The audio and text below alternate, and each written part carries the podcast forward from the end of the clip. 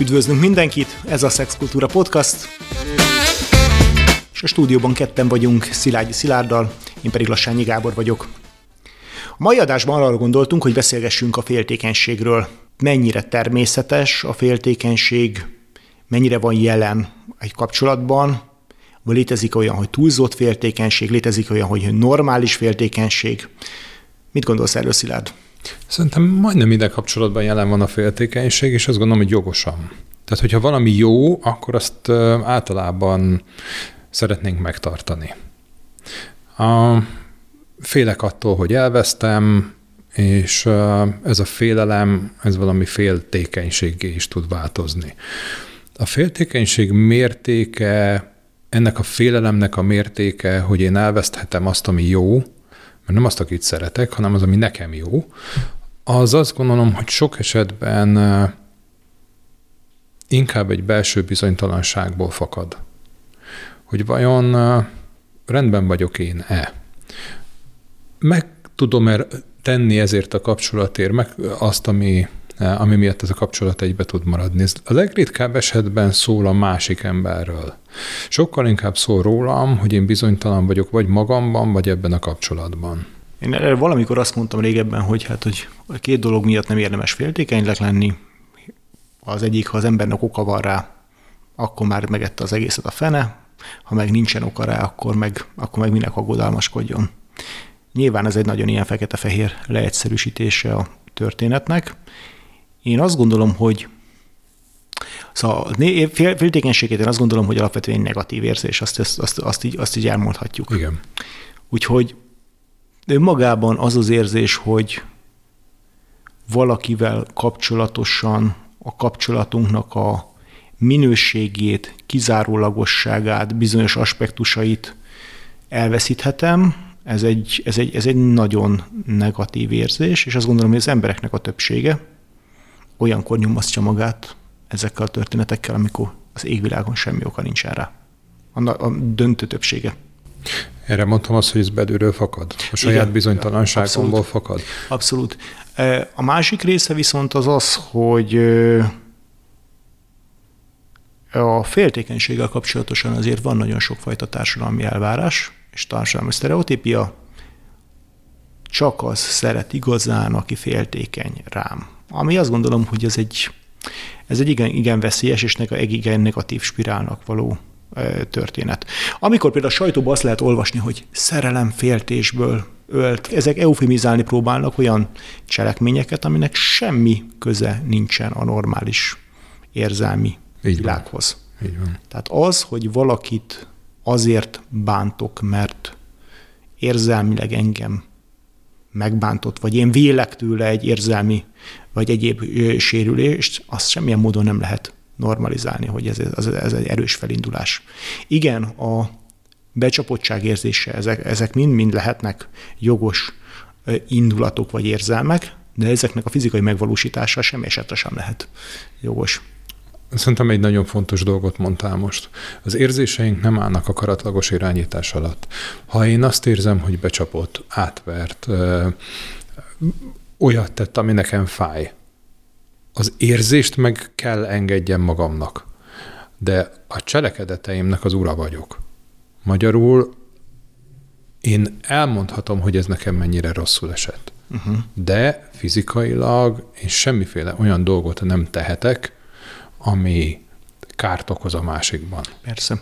Na most a, miből fakadhat a, a, a féltékenység? Ez valami fajta kontrollvesztéstől való félelem. Elvesztem a másik feletti kontrollt, vagy a, a helyzetek feletti kontrollt?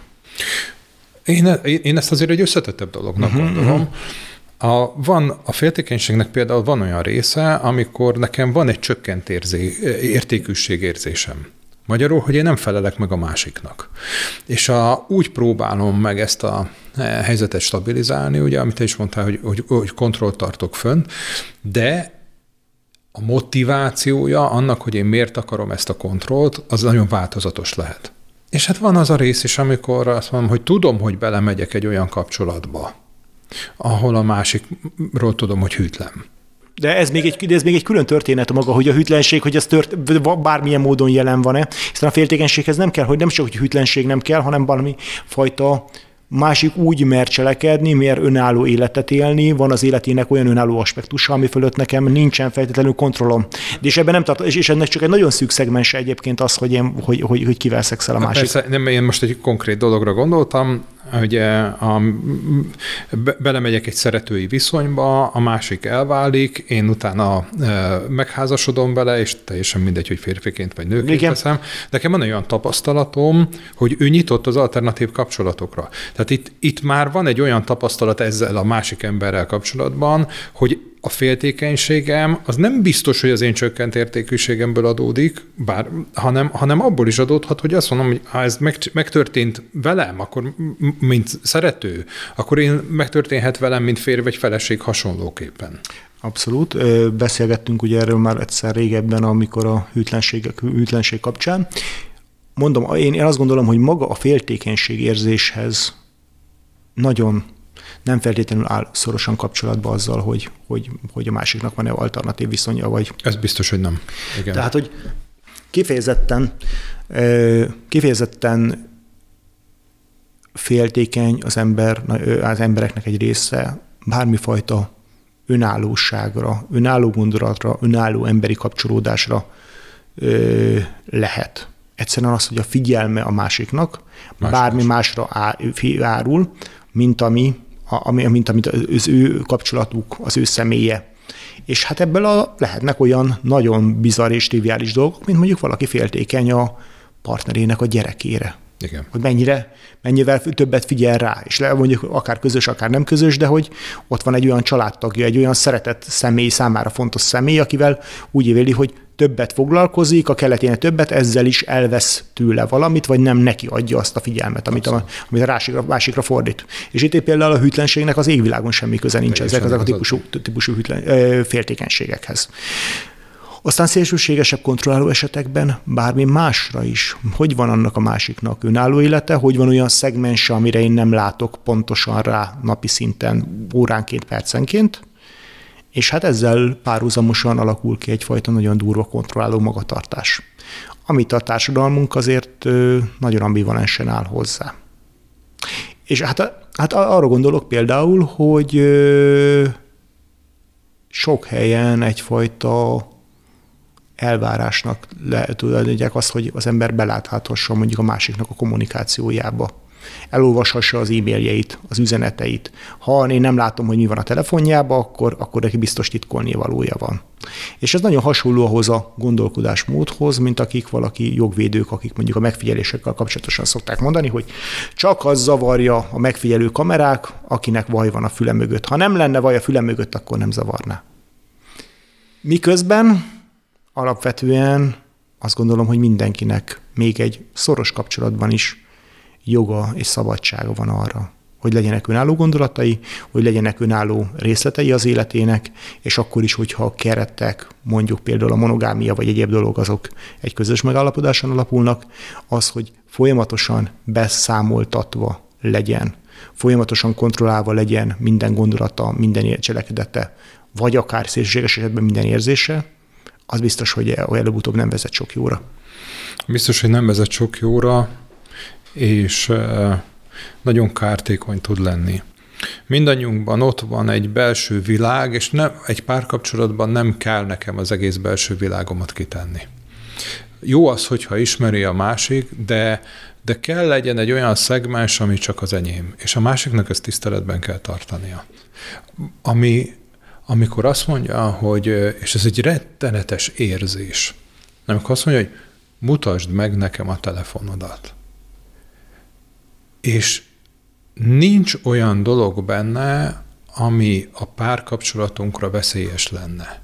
De azt gondolom, hogy ha én most megmutatom a telefonomat, akkor, akkor mintha, mintha elvették volna tőlem azt, azt a személyességet, ami az én legbelsőbb énem. Abszolút. Abszolút, és hát nyilván most a modern tömegkultúrában, vagy a digitális kultúra világában nagyon az embereknek egy jelentős részének a személyiségének, a, a kapcsolódásainak, a, a kommunikációjának a terepe az a mondjuk a telefonja, nagyon, vagy, vagy nagyon, a számítógépe. Mhm. Nagyon jó példát mondtál, hogy, hogy kicsit cizáláljuk ezt a képet. Kamaszkorában sokan, sokan voltak, akik írtak naplót. Abszolút. A, a fiúk is, lányok is. Amikor ez a napló előkerül, nincs benne semmi olyan az ég egyet a világon, ami, ami rossz lenne, de mégis az én belső világomban benne. És még felnőttként is gyakran van az, hogy még én magam sem akarom kinyitni. Nem, hogy odaadjam másnak, és hogy az meg belenézzen ebbe, aminek nincs köze ahhoz, hogy én ebben a kapcsolatban miképpen érzem magam, mennyire adom át magam ennek a kapcsolatnak. Tehát az a, az a kontroll, amiről te beszélsz, szerintem az végtelenül káros. Igen, és közben pedig mégis sokan valami fajta szerelemnek, igazi szeretetnek, igazi mély kapcsolódásnak tekintik azt, hogy, hogy valaki féltékenységet mutat, kontrollálni akarja, tudni akarja, hogy mit csinált nap, kivel találkozott, mit beszélt, hogyan találkozott, munkahelyen milyen, milyen, milyen, milyen viszonyai vannak, és ezeket nem érdeklődésből, hanem kifejezetten a kontrollnak a fenntartása miatt csinálja. És kontraproduktív egyébként, ha már kábetűs szavakat használjuk, Igen. mert hogy ugye ilyen esetben elő szokott fordulni, hogy jó, rendben van, megmutatom a telefonomat akkor biztosan olyan ügyesen csinálod, hogy van valami másik telefonod, vagy valami másik alkalmazás, vagy letiltod, vagy nem látod. Tehát hiába mutatja meg az ember és rakja oda, akkor mivel a bizalmatlanságot van, teljesen mindegy, hogy én, és ugye beszéltünk arról, hogy külső vagy belső módszereket választok én a félelmeim, hiányosságaim kezelésére ha én egy külső módszert választok, hogy azzal stabilizálom magamat, az sosem lesz állandóan stabil. Az egy instabil állapot lesz, időszakosan stabil, tehát elfogadhatom, hogy jó, megmutatja a telefon, de mivel nincs meg a bizalom, ezért az fog történni, hogy elkezdek azon gondolkozni, hogy oké, okay, akkor a telefonját megmutatta, de ezt azért mutatta meg, mert biztos valami más módon kommunikál. Abszolút, abszolút. E, ez az egyik része a történetnek, a másik része viszont egy olyan fajta szimbiózis, ami bizonyos kapcsolatokba kialakul, ahol gyakorlatilag ez a fajta bizalmat úgy gondolják, hogy a folyamatos átjárásban az, az a szem másiknak a személyes terébe az, az, az, majd, az majd egy jófajta minőséget tud kialakítani. Azt gondolom, hogy ez egy nagyon érdekes történet lehet, mert adott esetben két ember nagyon érdekes belátása lehet, amely valakinek egy főleg egy alakuló, frissebb kapcsolatban a másiknak a lelki világába, belső világába, a gondolkodásmódjába, kommunikációs stílusába. E, most beszélek arról, hogy más e-mailjeit elolvassa az ember, vagy egyes üzeneteit elolvassa az ember. Az a helyzet, hogy ez egy ideig biztos, hogy fenntartható és izgalmas kirándulás lehet, hosszatávon viszont nem biztos, hogy produktívvá válik.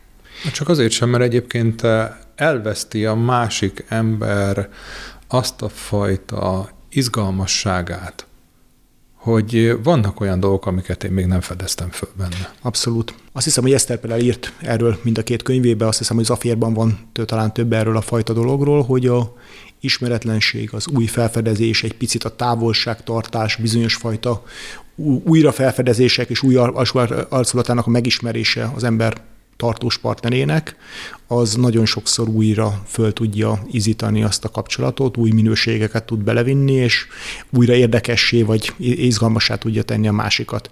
Úgyhogy szerintem az a fajta magatartás rövid távon érdekes kirándulás lehet, hogy belenézni ilyen szinten a másikéba, amennyiben ez önkéntes, és mind a ketten vágynak rá, főleg egy ilyen szimbolikus állapotba, de szükségszerű egyfajta eltávolodás ahhoz, hogy újra kialakuljon az a fajta pozitív polaritás, amiben, ami két ember között fönn tudja tartani azt, hogy, hogy, ők, hogy ők jó minőségben vágyjanak egymásra, jól legyenek, izgalmasnak találják egymást.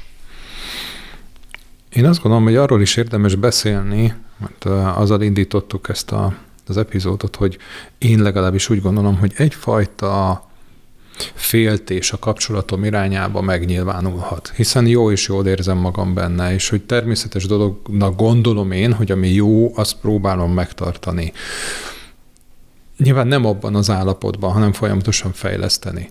Tehát, hogy időről időre elővehet engem az az érzés, hogy én féltékeny vagyok. Ez tud pozitív is lenni egyébként, uh-huh. amikor azt mondom, hogy látom, hogy mondjuk a feleségem hogy néz rá egy másik fickóra, uh-huh. és, hogy, és hogy ha én nem tudom, mi az, ami ebben tetszik, és azt mondom, hogy ez nincs meg bennem, és mondjuk ez egy fejleszthető dolog, akkor, akkor azt mondom, hogy oké, okay, ebbe én, én, én beleállok, és megküzdök azért, hogy ez meglegyen bennem.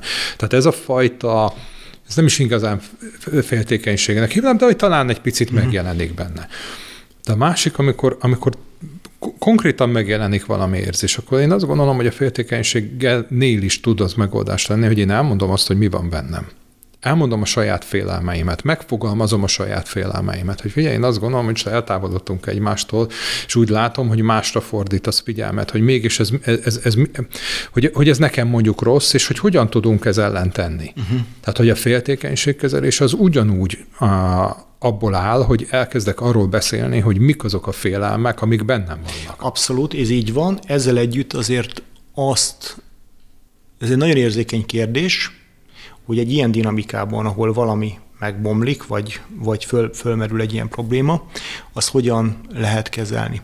Az egyik része a dolognak az az, hogy elképzelhető, hogy nekem van egy, egy, egyfajta objektív igazságom abban, hogy volt egy jófajta dinamika, ami egy picit megbomlott, ahol kifelé irányulnak olyan energiák, amik már, ami már befelé nincsen, belefelé nincsen elég. Ez is lehetséges. A másik része viszont a dolognak, hogyha bennem van egy belső hiány, akkor soha az életben nem fogom megerősítésekkel ezt feltölteni. Tehát egy üres edényt, nem le, vagy egy lukas edényt nem lehet feltölteni. Tehát azok az emberek, akiknek állandó szorongó kötődéssel rendelkeznek, azokat nem kaphat annyi megerősítést, ami elég lesz neki.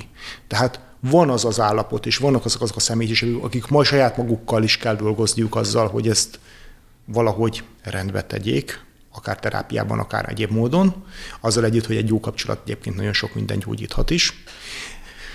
A másik részről viszont ö, lehetnek olyan helyzetek, ahol objektíven ezekre kommunikálva, beszélve, visszatalálva meg lehet ezeket oldani, és ahol teljesen jogosak a dolgok. Az, hogy mi a jogos, mi a valós dolog, és mi az, ami valakinek a belső hiányaiból fakad, azok az érzések, az ott, ott azt, azt nagyon nehéz objektívan meghatározni, és utána nem is lehet. Nem, szerintem teljesen igazad van, nem lehet ezt objektívan meghatározni, hogy mi a jogos féltékenység.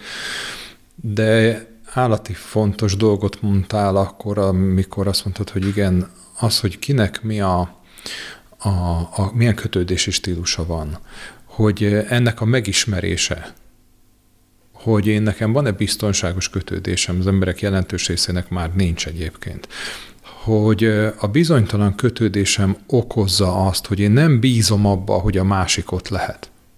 Egy korai gyerekkori tapasztalatot élek én újra, hogy, hogy nem lehetek biztos abban, hogy az, aki szeret engem, az ott lesz.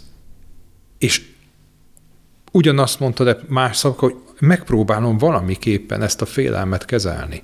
Megpróbálom ezt a bizonytalanságot kezelni, és erre különböző eszközöket használok. Valaki az erőszakos kontrollt akarná Igen. választani rá, van aki, van, aki egy passzív-agresszív stílust vesz föl, és, és folyamatosan így negatívan áll hozzá, engem úgy is, te úgy is izé vagy, úgy is, úgy is hűtlen vagy, te úgy is, úgy, is van egy olyan rész, amit nem tudok, akkor inkább, inkább csak titkolja csak, vagy akár ezt mondjuk egy nagyon agresszívan, egy folyamatos kontrollálással, nyomozással ö, kompenzálja, vagy próbálja kompenzálni. És, és az az, ami nem fog működni. És az, ami nem fog működni. Mint ahogy a másik oldalról az sem működik, hogy ha valakinek egy ilyen érzései vannak, és a másik azt mondja, hogy ezt így nekem ez most nem esik jól, akkor ezt lesöpröm az asztalról, és elbagatelizálom, és azt mondom, hogy te hülye vagy, és egyébként, és mit, mit fantáziálsz itt a dologba. Miközben egyébként előfordulhat, hogy tényleg a másiknak a negatív érzéteisei vetülnek ki a történetbe, de azt gondolom, hogy ezeket akkor viszont objektívan és türelemmel el kell mutatni, hogy ez így nem oké, és amennyiben ez rendszeresen visszatérő, akkor viszont arra érdemes sarkalni a másikat, hogy, hogy, hogy, hogy, hogy dolgozzon ezzel.